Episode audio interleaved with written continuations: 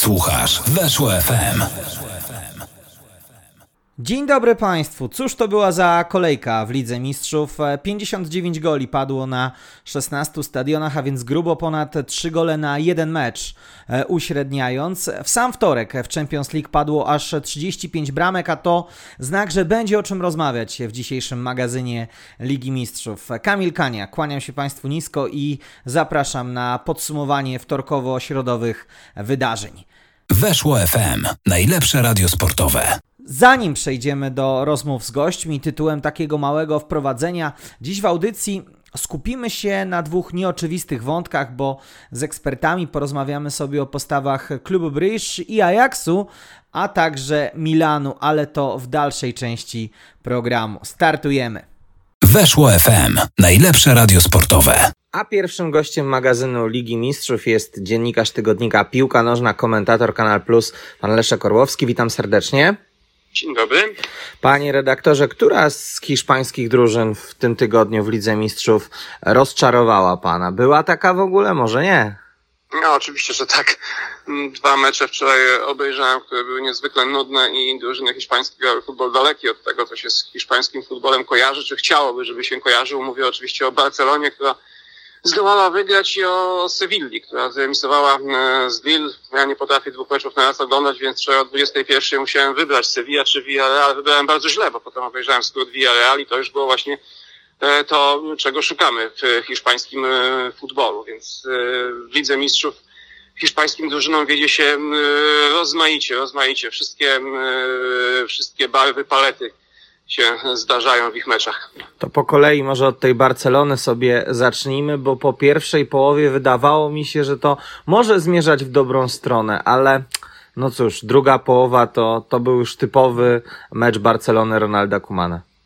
No niestety, nie widać ducha w tej e, drużynie, nie widać jakiejś jedności między piłkarzem, piłkarzami a, a trenerem. Najbardziej rzuca się w oczy e, taki prosty fakt, że na przykład Busquets i Gavi kapitalnie grają w reprezentacji, a bez, e, bezpłciowo, anemicznie w zespole e, Barcelony. Wydaje się, że ten układ jest po prostu dla wszystkich jasny. Piłkarze wiedzą, że Kuman pracuje tylko dlatego, że klubu nie stać na jego zwolnienie, a Kuman wie, że pracuje tylko dlatego, że nie zamierza podawać się do dymisji, bo to by oznaczało, że zrzeka się dużych e, pieniędzy. Więc jest to układ e, patologiczny, chory, który należałoby chyba jak najszybciej przeciąć. Zastanawiam się, czy Kuman ma w sobie motywację, bo niektóre te jego reakcje przy linii bocznej pokazują, że on jednak ma, jemu jednak trochę zależy na tym, żeby to dobrze wyglądało. No wie pan, jak już, jak już prowadzi drużynę, to oczywiście, że chciałby meczem wygrywać. E, to jest rzecz całkowicie zrozumiała, że, że, że stara się coś robić, coś wymyśleć, żeby to jakoś wyglądało, przynosiło punkty. Z Walencją nie było tak źle w ostatniej kolejce mhm. E, ligowej, ale to są takie e, krótkie wzloty, po których następują dosyć bolesne upadki.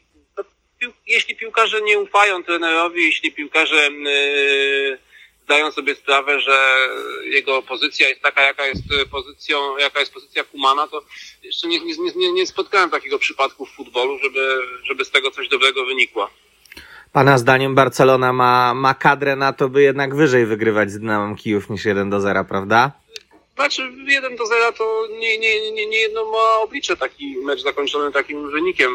Czasami 1 do 0 to jest bardzo e, dobry wynik osiągnięty po godziwej grze. Natomiast wczoraj Dynamo zaprezentowało się tak e, słabo, że e, po prostu należało tej drużynie strzelić więcej goli. To był tak naprawdę, przekładając to na, na poziom reprezentacyjny, na reprezentacyjną łączkę poziom, nie wiem, San Marino czy, czy Andory, z którymi wstyd jest wygrywać 1 do 0. Nie wiem, dlaczego Dynamo zagrało tak fatalnie. To przecież jest zespół z ciekawymi zawodnikami. Natomiast należało przede wszystkim no, odważnie, ciekawiej atakować, a te, te, te, tego pomysłu na rozwiązywanie akcji ofensywnych zdecydowanie Barcelonie brakowało.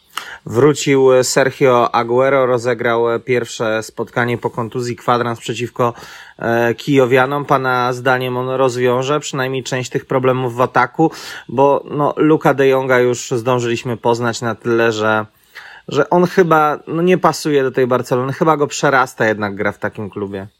No tak, oczywiście.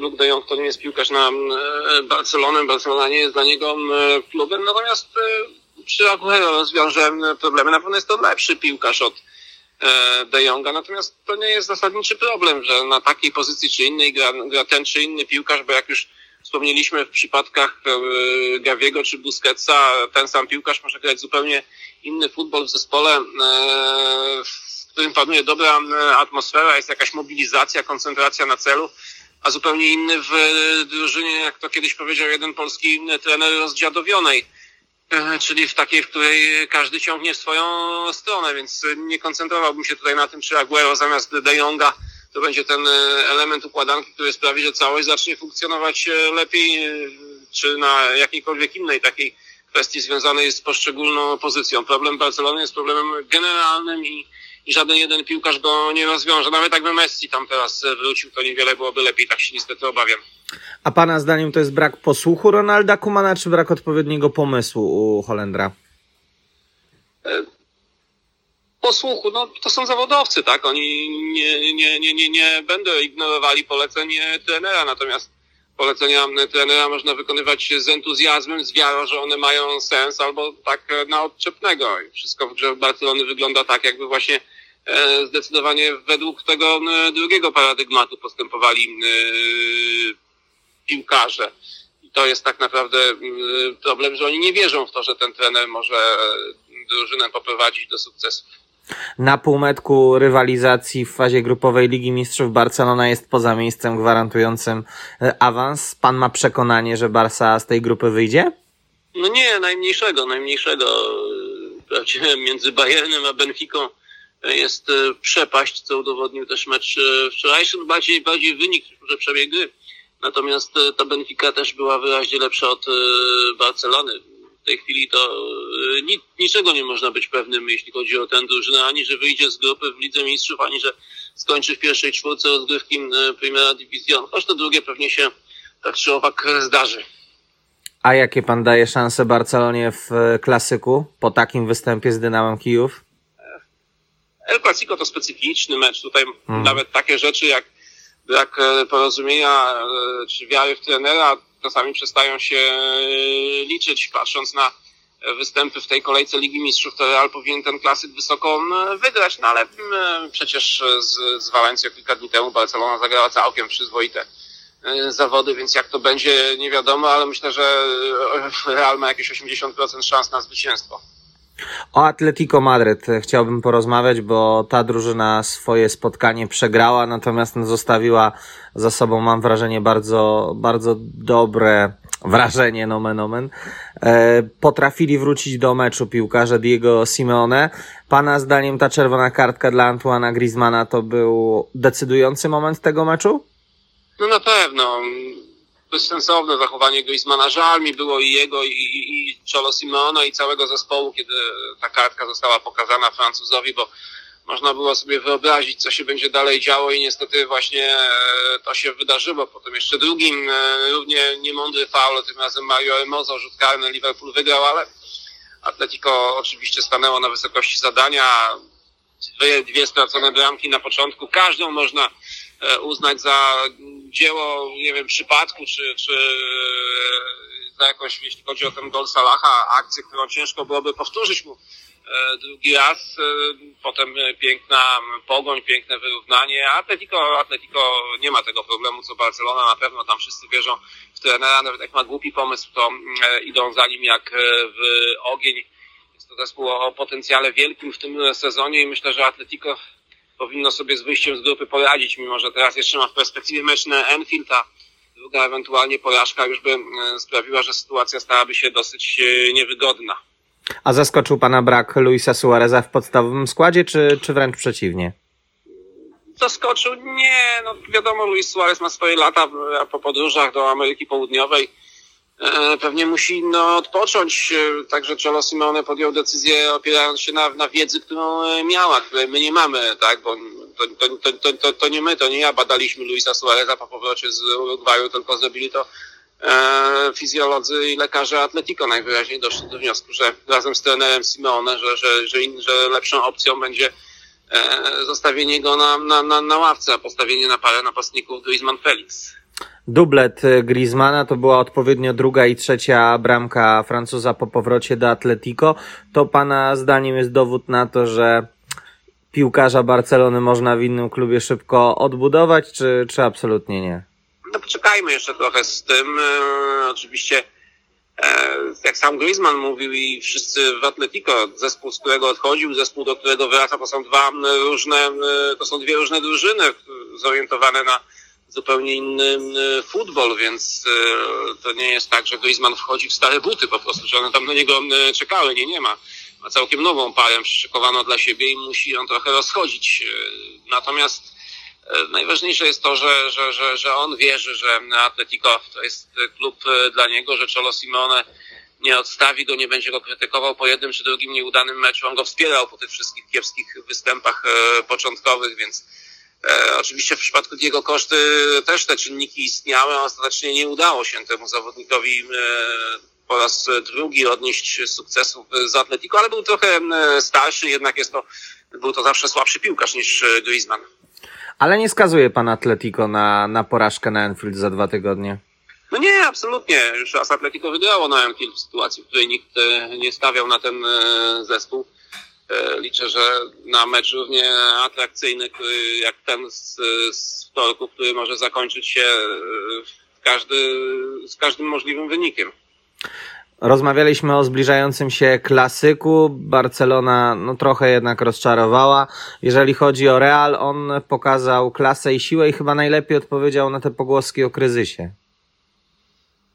No to tak, to Real mierzył się z e, ekipą podobnej klasy jak Barcelona. Rozstrzygnął e, mecz na swoją korzyść w zupełnie inny e, sposób. Ktoś może powiedzieć, że więcej sił kosztowało to zwycięstwo piłkarzy Realu niż zwycięstwo Barcelony jej e, zawodników, że może Barcelona oszczędzała siły na El Clasico, ale nie sądzę, żeby to był e, trafny trop. W grze Realu jest e, entuzjazm, czasami coś nie wychodzi, jakiś mecz się nie ułoży, ale gdy ta drużyna złapie wenę, to gra naprawdę piękny futbol i, i, i skuteczny. Bardzo dużo zależy od Viniciusa w tym zespole, bo Benzema to w tej chwili jest gwarant solidności, gwarant wysokiego poziomu, natomiast E, Vinicius miewa swoje humory, miewa lepsze i gorsze dni, kiedy miewa, e, kiedy ma dzień lepszy, tak jak, tak jak we wtorek, no to wtedy wszyscy widzieli, co on e, potrafi, więc to jest tak naprawdę w tej chwili taki termometr tego zespołu.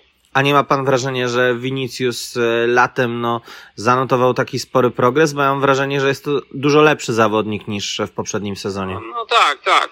E, w poprzednim sezonie można powiedzieć, że nie wiem, jeden mecz na pięć grał na wysokim poziomie, teraz gra trzy na pięć e, na miarę swoich możliwości, więc to jest spory progres, jeśli chodzi właśnie o, o, o poprawę regularności tego zawodnika. No i oczywiście też dojrzewa, to jest wciąż bardzo młody zawodnik, on już mniej więcej zaczyna się orientować, które z wody się w zawodowym futbolu sprawdzają, a które lepiej nie próbować, bo się na nie obrońcy mm, nie nabiorą. To jest takie oczywiście mm, hartowanie w ogniu tego piłkarza, które jeszcze pewnie się nie skończyło, ale oczywiście, oczywiście on się pięknie rozwija. Wspomniał pan Sewillę, która trafiła do grupy, powiedziałbym, takiej mocno wyrównanej, ale zarazem bez wielkiego giganta. Tymczasem piłkarze z Andaluzji mają po trzech meczach w dorobku trzy e, punkty. Czy pana zdaniem oni sobie z tej grupy wyjdą, poradzą sobie z Lille i Wolfsburgiem? No właśnie, teraz mają dwa mecze u siebie z tymi e, zespołami, więc e, patrząc na to właśnie w ten sposób, to logika każe myśleć, e, przypuszczać, że oni te dwa mecze wygrają, ale w meczach Sewilli zdarza się wszystko w tym e, sezonie, niezależnie od tego, czy grają siebie, czy e, na wyjeździe. Przeważnie jest mnóstwo emocji, nerwów do końca. Ta drużyna zamiast regularność jakoś, jakąś zdobyć w tym sezonie, to właśnie ją straciła, jest całkowicie nieprzewidywalna, ale jest lepszym zespołem niewątpliwie i od Lili, i od Wolfsburga, a te dwa zwycięstwa oczywiście już jej awans e, zapewnią, więc e, takiego scenariusza trzeba się trzymać, a tym bardziej, że jeszcze jest w jeździe w Salzburgu z drużyną, która jak wszystko na to wskazuje przed ostatnią kolejką będzie już pewna awans. Mhm. No ale chyba zaskakujące, że w tych trzech pierwszych meczach ani jednego Sewilli nie udało się wygrać. No na pewno, nie tak to miało być. To miało być po, tej, po wylosowaniu takiej, a nie innej grupy. Nastroje były takie, żeby szybko wygrać trzy pierwsze mecze, a potem koncentrować się na lidze, tam zdobywać punkty, bo wiadomo, że Sevilla ma wielkie ambicje, żeby zająć wyższe miejsce niż czwarte na mecie aktualnego sezonu, a tymczasem z tego misternego planu wyszły nici, bo trzeba będzie właśnie w Lidze Mistrzów do końca fazy grupowej walczyć o, o każdy punkt i, i, i dzielić siły porówno między, między Ligą a Champions League.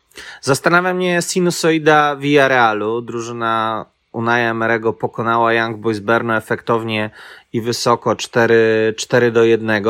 Natomiast te ostatnie tygodnie to taka gra w kratkę i przede wszystkim rezultaty w kratkę. No sądząc po skrócie z tego meczu, bo tylko tyle zdążyłem obejrzeć, to sprawiedliwym wynikiem to byłoby jakieś 6 do 5 dla Villarreal. Tyle tam się działo i tyle było sytuacji bramkowych. No tak, no, to, to też jest, to jest sprawa bardzo tajemnicza, ta forma Villarreal, przecież ciekawe transfery. Nowi napastnicy doszli do zespołu, wydawało się, że będzie e, płynął, będzie płynął do mety sezonu, do morza ten Villarreal e, takim prostym korytem. Natomiast jest inaczej, ciągle są jakieś zakręty. Pamiętam e, ten mecz znaczy, sprzed kilku dni z e, Osasuną w lidze i w mhm. zestawieniu z tym meczem z, z, z Young Boys Bern, no to e, on wygląda, wyglądał dosyć żałośnie. Nawet sam Emery mówił po tamtym spotkaniu, że brakowało drużynie agresywności, waleczności, no czegoś, co na pewno charakteryzowało ją w, wcześniej. Ale tak patrząc wstecz na zespoły Unaja Emerego, zwłaszcza na jego Sevillę, no to zawsze tam e, było mnóstwo zakrętów na tej drodze, która prędzej czy później kończyła się e, sukcesem, ale, ale nigdy nie szło łatwo, nigdy nie było prosto, zawsze były jakieś wąskie gardła, przez które ta drużyna się musiała przycisnąć i, i zdaje się, że to samo czeka Villarreal. Leszek Orłowski, dziennikarz tygodnika Piłka Nożna i komentator Kanal Plus był naszym gościem w magazynie Ligi Mistrzów. Dziękuję bardzo, panie redaktorze. Dziękuję bardzo. Weszło FM. Najlepsze radio sportowe. Dziękujemy bardzo panu redaktorowi. Odejdziemy teraz trochę od tych najbardziej nośnych tematów z Ligi Mistrzów, ale zapewniam, że warto. Klub Bryż urwało punkty PSG, a potem pokonało Lipsk.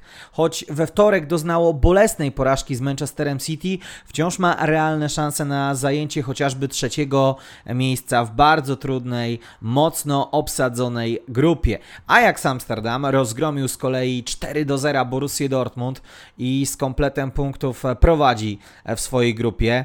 Jednym zdaniem dzieje się więc czas na kolejnego eksperta, z którym sobie o tym porozmawiamy. Weszło FM, najlepsze radio sportowe. Obiecałem Państwu mniej mainstreamowe tematy i tak właśnie będzie. Jest już z nami Mariusz Moński, człowiek, przed którym futbol w krajach Beneluxu nie ma żadnych tajemnic. Dzień dobry, Mariusz. Dzień dobry. A skoro mowa o Beneluxie, to chciałbym z Tobą porozmawiać o dwóch klubach, które radzą sobie dobrze. Kto Ci bardziej imponuje? Klub Brugge czy Ajax Amsterdam swoimi występami w Lidze Mistrzów? No w pierwszych dwóch kolejkach to można było powiedzieć, że większą sensację jednak robi klub Ruche, bo e, jednak po Ajaxie można się było spodziewać dobrej gry. E, Ajax zachował prawie całą swoją kadrę z minionego sezonu. Jak rzadko to się zdarza, nie sprzedał swoich gwiazd, więc można się było spodziewać, że będzie bardzo silną drużyną w tym roku. Jeżeli chodzi o klub Bruche, to trafiło grupę, której w której wróżono im, że zakończą rozgrywki z zerowym dorobkiem punktowym, że przegrają wszystkie mecze i to najczęściej wysoko, a tymczasem w dwóch pierwszych spotkaniach potrafili e, urwać punkty PSG, wygrać e, z Red Bullem, e, więc no tutaj moim zdaniem w pierwszych dwóch kolejkach jednak większą niespodzianką na plus byli Belgowie.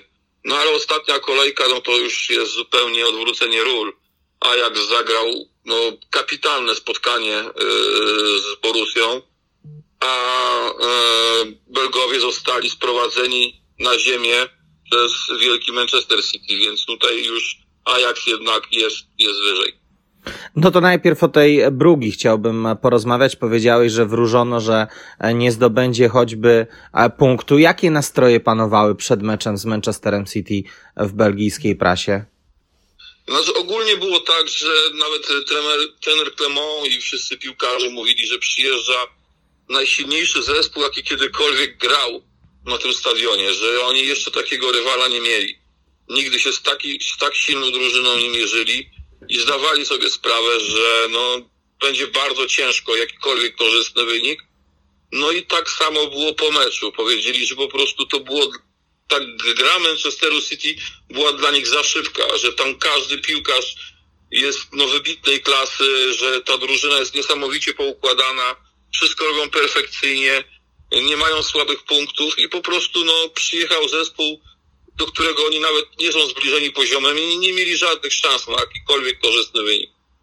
No właśnie, nie pomógł tym razem Hans Van Aken, który e, mam wrażenie był taką ważną postacią Brugi w tych pierwszych meczach i o którym było bardzo głośno. Jego bramka tym razem to, to było za mało.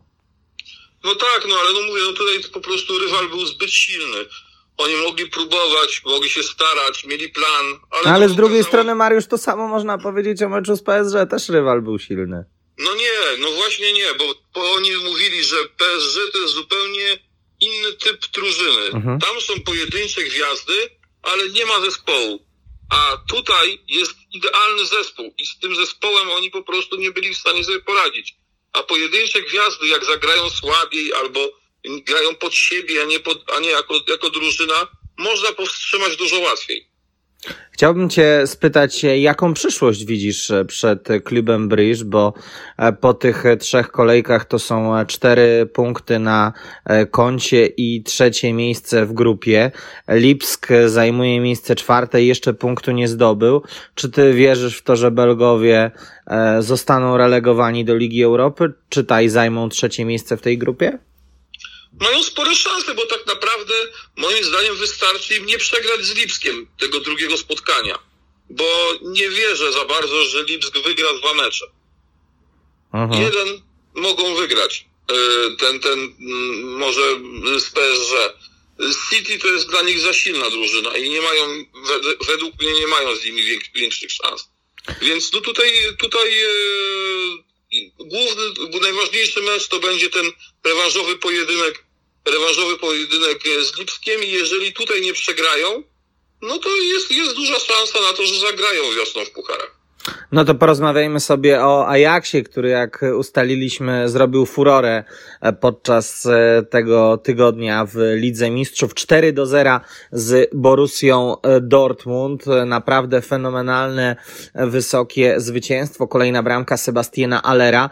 Natomiast to nie był przypadek, bo Ajax w tym sezonie Ligi Mistrzów zdobył łącznie 11 bramek, tracąc zaledwie jednego gola i rządzi w tej grupie i to tak niepodzielnie. No tak, no i tam pojawiły się takie wpisy, że e, Erik ten Hag doprowadził do tego, że najwyższą porażkę w historii u siebie w Lidze Mistrzów poniosła Borussia Dortmund. Najwyższą porażkę w historii poniósł e, Sporting. Sporting. I jeszcze parę, dwa, chyba trzy lata temu najwyższą porażkę w historii poniósł Real u siebie. Więc no trzy, trzy drużyny ten Hag, e, że tak powiem, ograł w meczach wyjazdowych najbardziej jak tylko się dało.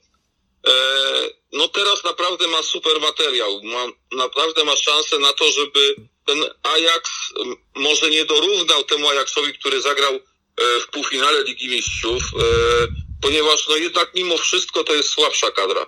Mhm. Ale, ale jest duża szansa na to, że oni naprawdę daleko zajdą, bo naprawdę nie ponieśli strat kadrowych. Jest szansa też, że zimą również nikt nie będzie się za bardzo z tego Ajaxu wybierał. Może Mazraoui, bo jemu się kończy kontrakt i, i będzie e, tam okazja, żeby jakieś, jakiekolwiek pieniądze na nim zarobić. Ale, ale, ale tak poza tym to większość tych graczy pozostanie. Eee, Ajax ten czas koronawirusa przeszedł, można powiedzieć, suchą stopą, ponieważ nie zarobił, ale nie stracił pieniędzy jako klub i, i jest, można powiedzieć, e, no, przygotowany finansowo na, na te czasy już po koronawirusie. No i drużyna jest naprawdę bardzo, bardzo silna. Ligę zdominują praktycznie, no bo tak e, nawet e, z tego, co rozmawiam z kibicami PSW i z tego, co czytam wypowiedzi trenera Schmidta i, i innych piłkarzy, to oni sobie zdają sprawę, że Ajax jest jednak chyba półkę wyżej nad nimi i, i mimo, że chwilowo ta różnica w tabeli nie jest duża i, i, i ta rywalizacja nadal jest, to na przestrzeni całego sezonu chyba jednak nie będzie szans z drużyną z Amsterdamu rywalizować. No, tutaj będą mogli się skupić na tej Lidze Mistrzów, a naprawdę, no, ściągając kapitana Feyenoordu Berghausa, który, no, świetnie się wkomponował, nawet mm, nikt się chyba nie spodziewał, że aż tak dobrze i tak szybko się wpasuje w ten zespół i to jeszcze nie na pozycji, na której grał, bo on i w reprezentacji w Feyenoordzie grał na prawym skrzydle, a tutaj w roli, można powiedzieć, klasycznej dziesiątki radzi sobie znakomicie. E, wygryz ze składu Klasena, który też miał fantastyczny początek sezonu. Mhm. No, rywalizacja w Ajaxie jest naprawdę na bardzo wysokim poziomie. No, gdyby jeszcze mieli lepszego bramkarza, to naprawdę można by było liczyć, że, że zajdą jeszcze, no, być może nawet do tego półfinału, do którego doszli wcześniej. To, że Ajax z tej grupy wyjdzie powoli, przestaje być pytaniem, staje się oczywistością. Natomiast chciałbym e, się spytać, czy po takim występie e, z Borussią Dortmund e, na własnym stadionie będą w stanie może nie tyle to powtórzyć w Dortmundzie, ale osiągnąć taki wynik, który pozwoli im tę grupę wygrać. Wydaje mi się, że tak, no bo oni już pokazali, znaczy według statystyk to jest drużyna, która no jeżeli chodzi o pressing na, na połowie rywala, nie ma sobie równych w tej edycji Ligi, Ligi Mistrzów. Oni mają tam po kilkanaście odbiorów w każdym meczu w ostatniej, e, w tej części e, ataku e, swojej i z Borusem mieli chyba 16 takich odbiorów. Z tego padły dwie bramki, więc no, jeżeli inne zespoły nie będą sobie potrafiły z tym poradzić, a z tego widać, że Borussia sobie z tym nie będzie. No jeżeli sobie nie poradziła w tym spotkaniu, to trudno oczekiwać, że nagle inny stadion spowoduje, że oni nagle będą lepiej grali w piłkę. No, będą się może lepiej czuli, ale, ale wątpię, żeby, żeby nagle przeskoczyli poziom e, drużyny z Amsterdamu, zwłaszcza, że Ajax naprawdę w meczach wyjazdowych wcale nie gra gorzej niż u siebie. Fenomen. Nie ma takich, mhm. Tutaj nie ma tej różnicy. Fenomenalnie prezentuje się Sebastian Aller. Iworyjczyk trafia w każdym meczu Ligi Mistrzów. Skuteczny jest także na polu ligowym. Nie martwisz się trochę, że zimą ktoś będzie chciał go wyciągnąć? Znaczy chcieć to mogą, mogą chcieć go wyciągnąć, tylko że Ajax zapłacił za niego bardzo duże pieniądze. No, jak na swoje warunki, to, to tak, to prawda. Tak, jak na warunki w ogóle holenderskie, już nawet, nawet nie tylko, nie tylko swoje, ale ogólnie tego, tych, tych takich lig, to 20 chyba tam kilka milionów e, euro za, za piłkarza, to kluby tego poziomu nie płacą. Więc e, no, jeżeli ktoś by chciał kupić Alera, to myślę, że mniej niż 40, no to by Ajax go nie sprzedał. A wątpię, żeby w obecnych czasach było zbyt, było dużo drużyn, które na to stać. Eee, może z Bundesligi to na przykład tylko chyba, wydaje mi się, że Bayern, no ale, ale czy będzie chciał iść na rezerwowego do Bayernu? Wątpię. Eee, w momencie, gdy ma szansę coś osiągnąć z Ajaxem. Mm, tutaj no, i, i na pewno jest możliwość kupienia piłkarza Ajaxu. Tylko, że to naprawdę musiały być oferty stopowych klubów, bo mało który z nich będzie chciał grać i, i będzie na tyle y, mało, znaczy, że takich średnich klubów nie będzie pisać na tych piłkarzy, a te topowe, no naprawdę, no iść na ławkę to tak niekoniecznie, więc no oni przykład Van de Beeka, który sobie nie radzi w United, na pewno będzie taką przestrogą dla wielu piłkarzy Ajaxu. Mhm. A powiedz mi, y, skoro nie martwisz się o, o odejście Sebastiana Alera, bo bo jak twierdzisz, trudno będzie znaleźć klub, który byłby w stanie zapłacić i gdzie on byłby e, podstawowym e, piłkarzem. W takim razie chciałbym Cię spytać o Erika Tenhaga, bo o nim też się bardzo dużo mówi, przede wszystkim w kontekście tego, by zastąpił swojego rodaka, Ronalda Kumana w Barcelonie. No, jeżeli chodzi o kontakty z Barceloną, Ajaxu, no to tutaj to jest, to, są, to jest bardzo dobra współpraca i, i Ajax raczej nigdy Barcelonie pod górkę robić nie będzie, bo jednak tam władze też yy, i Overmars i Van der Sar są przychylne Barcelonie i nie, nie, nie, nawet nie, nie sądzę, by stawiali jakiś wielki opór, a tylko, że Barcelony chyba nie stać na ten kaga na tą chwilę. I tutaj, tutaj jest y, taki chyba większy problem, bo tutaj musiałaby zwolnić Kumana, zapłacić dużo pieniędzy i jeszcze zapłacić pieniądze za pozyskanie kolejnego trenera. Aha. Więc no tu nie, wy, nie wydaje mi się to możliwe ze względu na problemy finansowe Barcelony. Że no tutaj raczej prędzej Martinez wchodzi w grę, gdzie pozyskanie go byłoby dużo, dużo tańsze i, i chyba łatwiejsze dla Barcelony też ze, ze względu na to, że to katalończyk i, i chyba prędzej by mu się tam chciało trafić do tej Barcelony niż Ten Hagowi. Z całym szacunkiem dla, dla Ajaxu, bo nie chciałbym, e, żebyś źle odebrał to pytanie, ale czy twoim zdaniem Erik Ten Hag byłby gotowy pracować w tak wielkim klubie jak Barcelona, nawet jeżeli on ma teraz dużo gorszy okres? Czy on by sobie tam twoim zdaniem poradził? Znaczy powiem Ci tak, no Erik Ten Hag ma za sobą doświadczenia z wielkiego klubu. Tak, nie prowadził go jako pierwszy trener. Był trenerem rezerw w Bayernie Monachium, Tak, tak? Ale, ale poznał jak działa wielki klub, więc to nie jest, e, praca w wielkim klubie nie jest dla niego jakąś nowością, że, znaczy zasady panujące tam, jak to wygląda, on to już poznał. On to wie, jak, jak, to, jak to jest. Więc tu jest kwestia tylko tego, żeby zarządzać szatnią wielkich gwiazd. Tyle, że w Barcelonie tak naprawdę na tą chwilę to takich wielkich gwiazd mega światowego topu to nie ma. Więc tutaj akurat bym nie widział problemów, jeżeli chodzi o Barcelonę. Bym sobie widział problem tak, jak sobie nie radzi Pochettino w PSG, że ten hak by sobie z takimi gwiazdami nie poradził. E, to tak, ale Barcelona bez Messiego no nie, nie jest jakąś drużyną składającą się z wy, tak wybitnych piłkarzy, żeby, żeby to była jakaś wielka różnica dla niego do prowadzenia, jeżeli chodzi o to w porównaniu z Ajaxem. Presja wyniku jest w Barcelonie ogromna, ale i presja wyniku w Amsterdamie też jest ogromna. Eee, I jeden i drugi zespół musi tak naprawdę wygrywać każdy mecz, bo kibice innego wyniku nie, nie uznają. Więc no tutaj on jest do tego przygotowany, więc nie sądzę, żeby to było akurat największym problemem. Mariusz Szemoński, ekspert e, futbolu e, w krajach Beneluxu. Dziękuję Ci bardzo za to dzisiejsze spotkanie. Dziękuję bardzo, do usłyszenia. Do usłyszenia. Weszło FM. Najlepsze radio sportowe. Tyle specjalnie dla Państwa Mariusz Szemoński. Przejdziemy sobie teraz do Milanu, za którym nie wiem jak Państwo, ale ja tęskniłem w Lidze Mistrzów.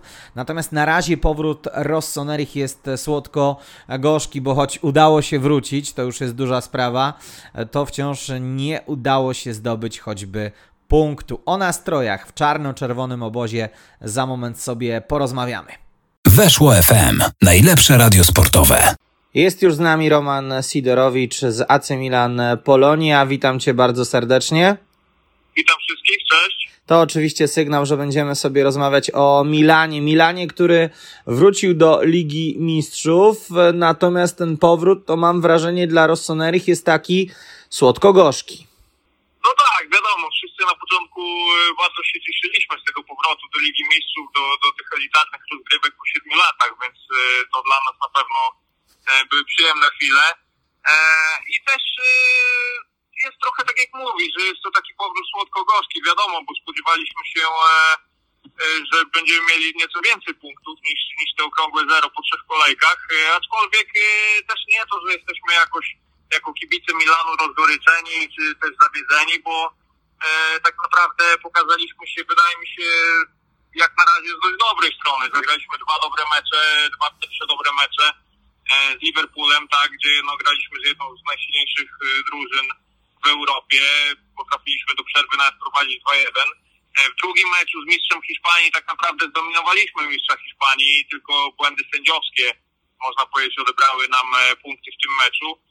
E, No i trzeci mecz w Porto to był zdecydowanie najsłabszy mecz e, Milanu w tej edycji rozgrywek. E, Porażka mimo wszystko również po błędzie sędziego, więc tutaj bardziej jako kibice mam no, pretensje do, do sędziów, tak? I o to, że sędziowie odebrali nam punkty, aniżeli do, do samego Milanu, więc no tutaj gdyby nie sędziowie, to sytuacja w tabeli też wyglądałaby zupełnie inaczej, bo Liverpool można tak oczywiście mówić i zakładać, ale Liverpool miał po 9 punktów, a no Milan przynajmniej dwa, Porto dwa, Atletico dwa, sytuacja w tabeli wyglądałaby nieco inaczej. No, na razie mamy zero, jeszcze trzy mecze przed nami, będzie na pewno bardzo ciężko. Myślę, że raczej żaden z fanów Milanu nie myśli tutaj o, o awansie, tak, ale ale no na pewno jesteśmy wszyscy przekonani, że aby tylko zdrowie było i żeby nie, żeby Milan nie był tak e, osłabiony kontuzjami, brakami w składzie jak w meczu właśnie z Porto, to na pewno jeszcze się w tej Lidze Mistrzów pokażemy z dobrej strony. Czy Milan to jest twoim zdaniem najbardziej pechowa drużyna tej edycji Ligi Mistrzów? No wydaje mi się, że tak, bo nie dość, że właśnie tutaj te błędy sędziowskie, o których wspomniałem, tak, gdzie no dzisiaj w epoce VAR, no niektóre z tych błędów to naprawdę są niewyobrażalne, bo ja nie wiem jak, jak można sędziować tak jak Turek Sakir sędziował w meczu y, z Atletico na San Siro, tak? E, no ale jeśli dodamy do tego wszystkiego też y, absencje w składzie, e, kontuzje, no tak naprawdę Milan poleciał do Porto bez połowy zawodników, tak? Więc no jeśli to wszystko dodamy, to myślę, że na pewno możemy mówić tutaj o ogromnym pechu. E, no i niestety, no tego szczęścia też nam na razie zabrakło w tej Ligi Mistrzów i no to też jest na pewno jeden z powodów, dla, dla których no, z powodu którego mamy zero punktów tabeli, tak? Nie ma co tutaj szukać alibi, bo też mamy bardzo młody zespół, jest to jeśli nie najmłodsza, to jedna z najmłodszych drużyn e, w Lidze Mistrzów. I tak naprawdę ten sezon dla, dla Milanu e, w Lidze Mistrzów jest takim powiedzmy przywitaniem się, zapoznaniem, zdobyciem doświadczenia. Nikt tutaj z nas kibiców nie liczy sukcesy, też być piłkarzem byli doświadczeni. O większość piłkarzy Milanu tak naprawdę debiutuje w, w, w tak elitarnych rozgrywkach, musi zebrać trochę tego doświadczenia i myślę, że gdzieś za czysto tutaj może o najwyższe cele, bo mamy naprawdę młody, bardzo dobry skład i ci zawodnicy mogą być tylko lepsi, tak?